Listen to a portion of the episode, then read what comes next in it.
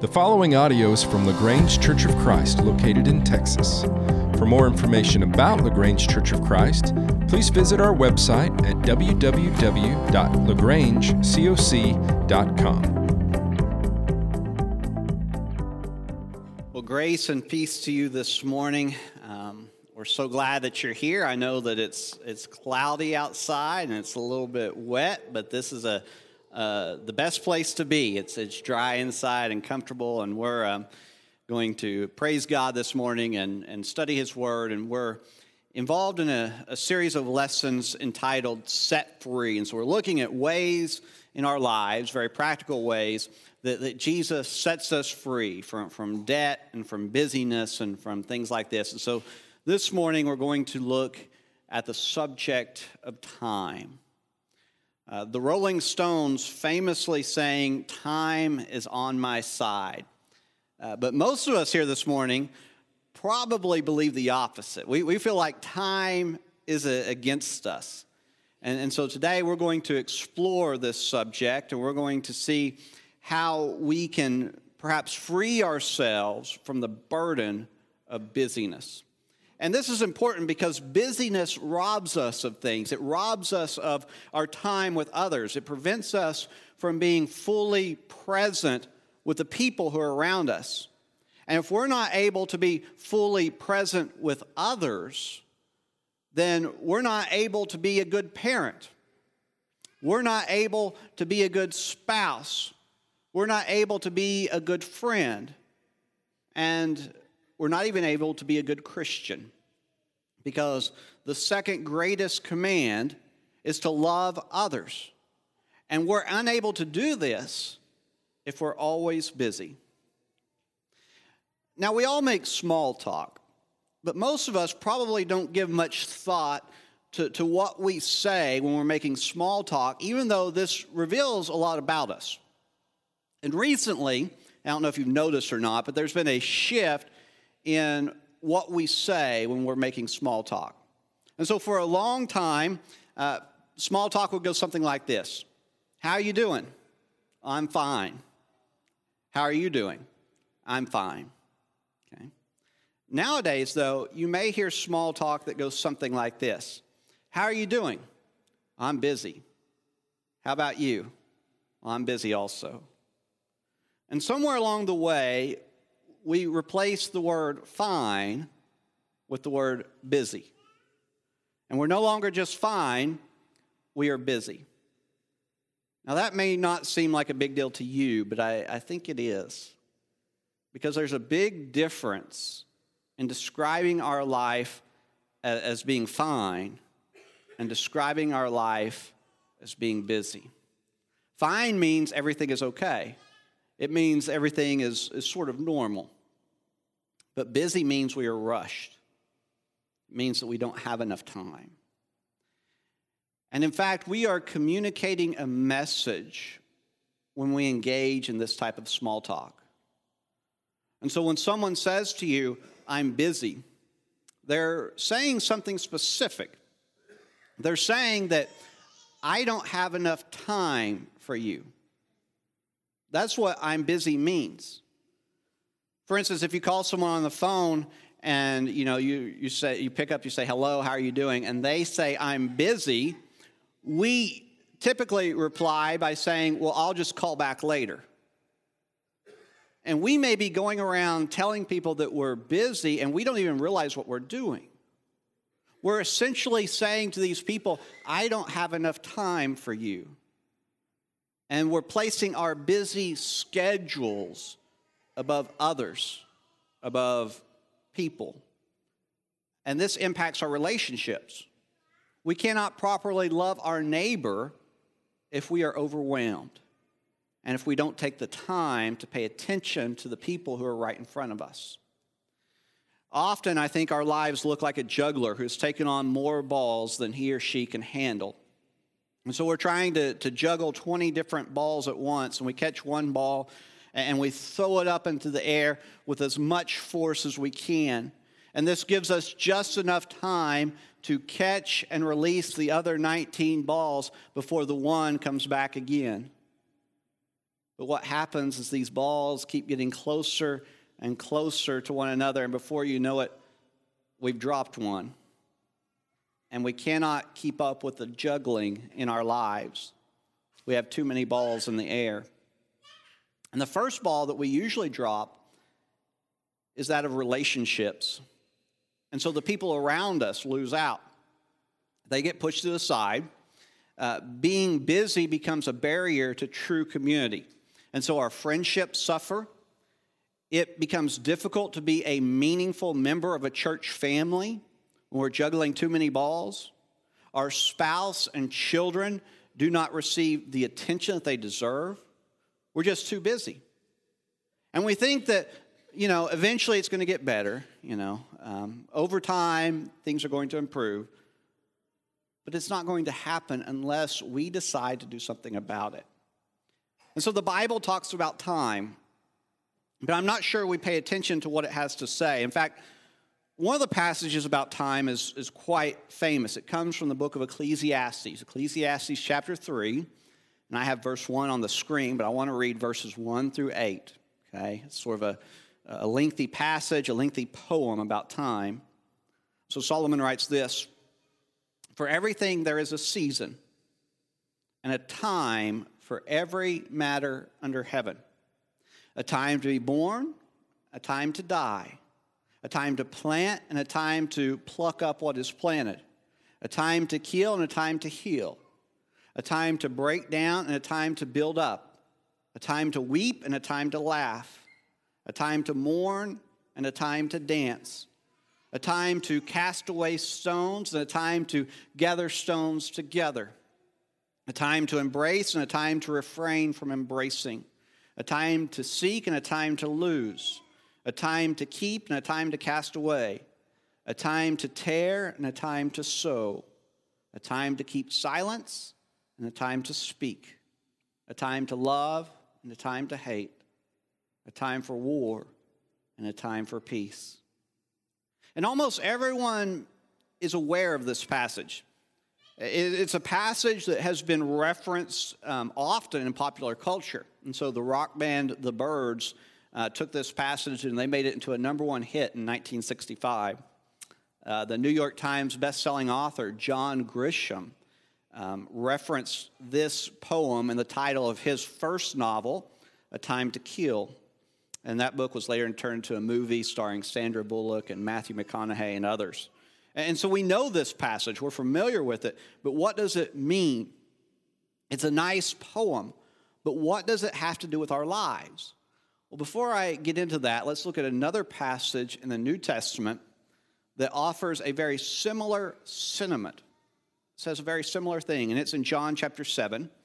And in this passage, Jesus' brothers um, encourage Jesus to attend this important feast.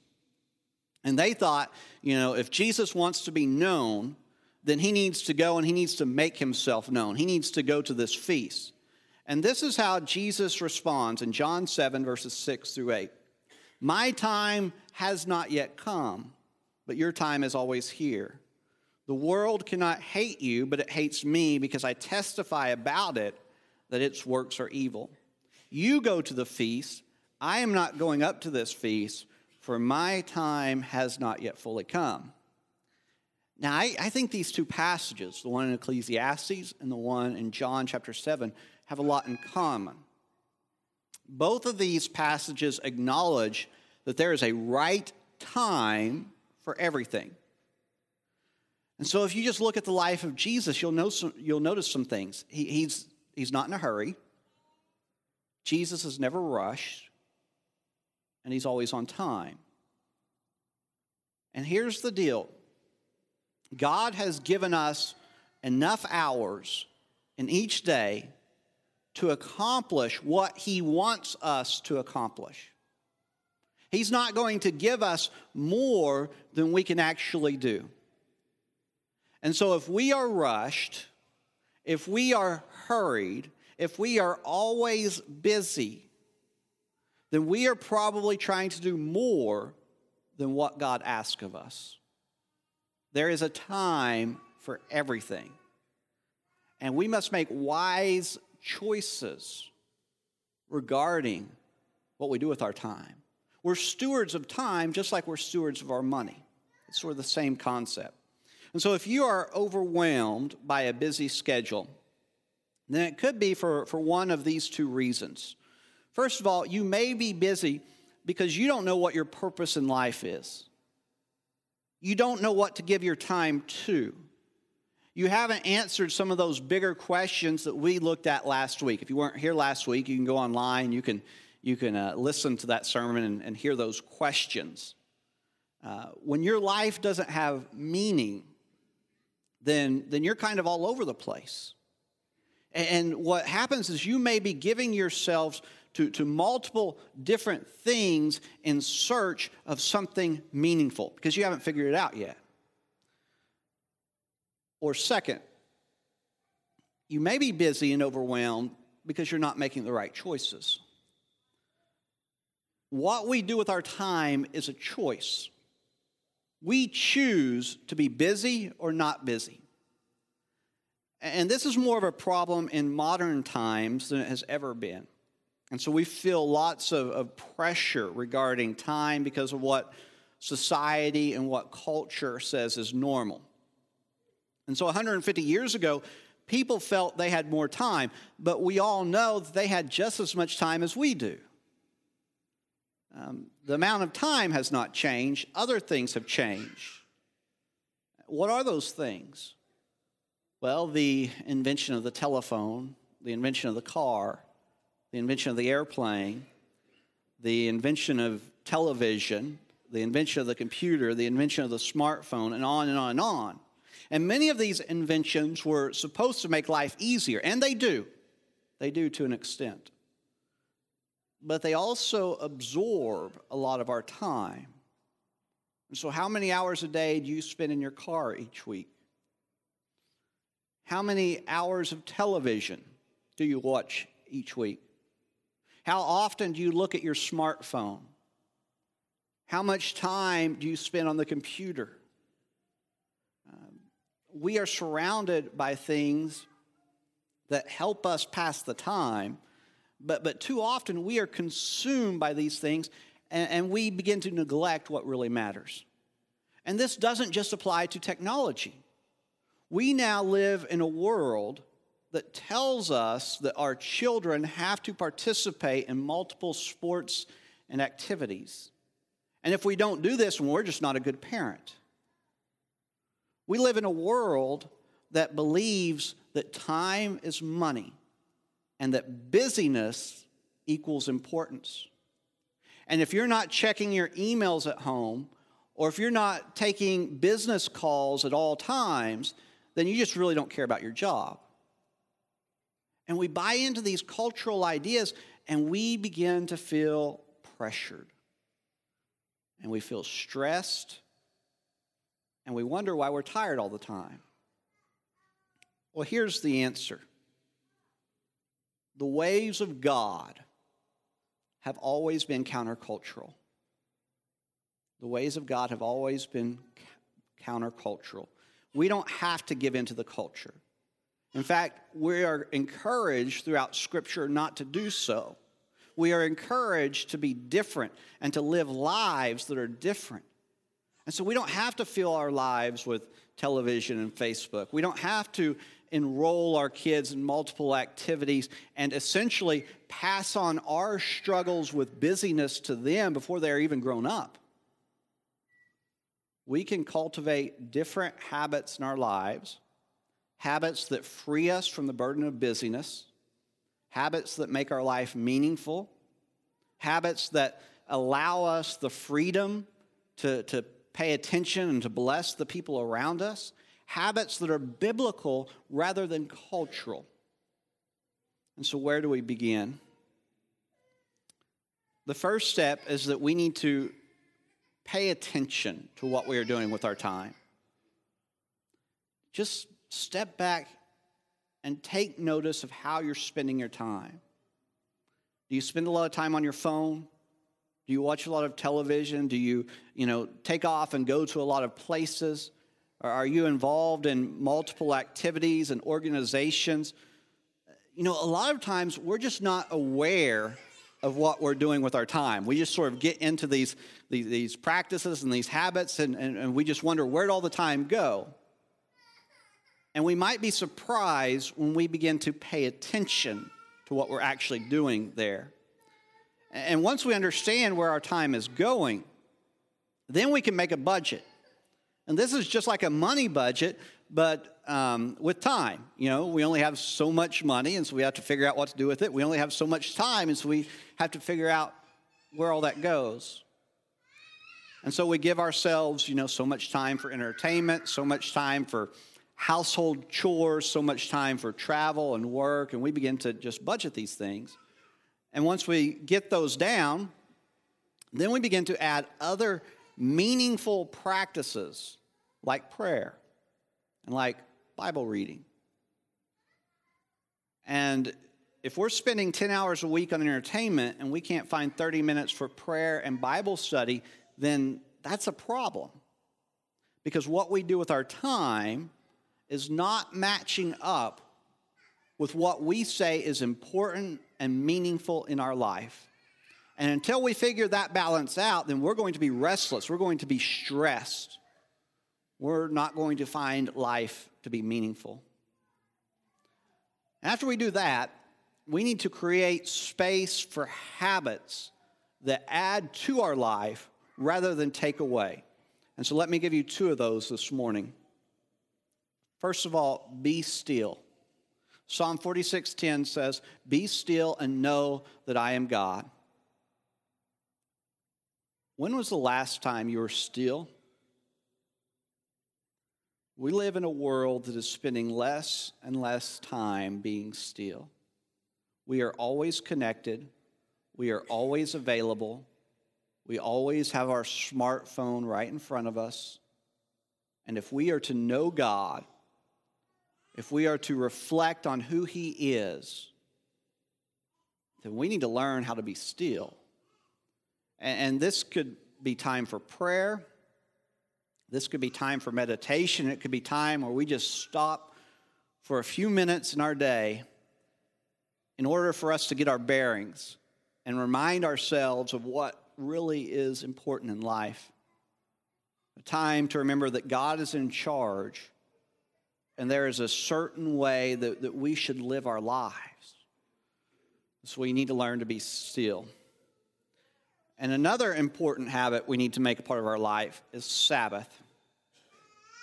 And we often make the mistake of thinking that Sabbath was an Old Testament law that has been done away with. And, it, and it's true that there were Old Testament laws given at Sinai uh, concerning the Sabbath. But it was also something that predates Sinai. It was something that was a part of God's original creation.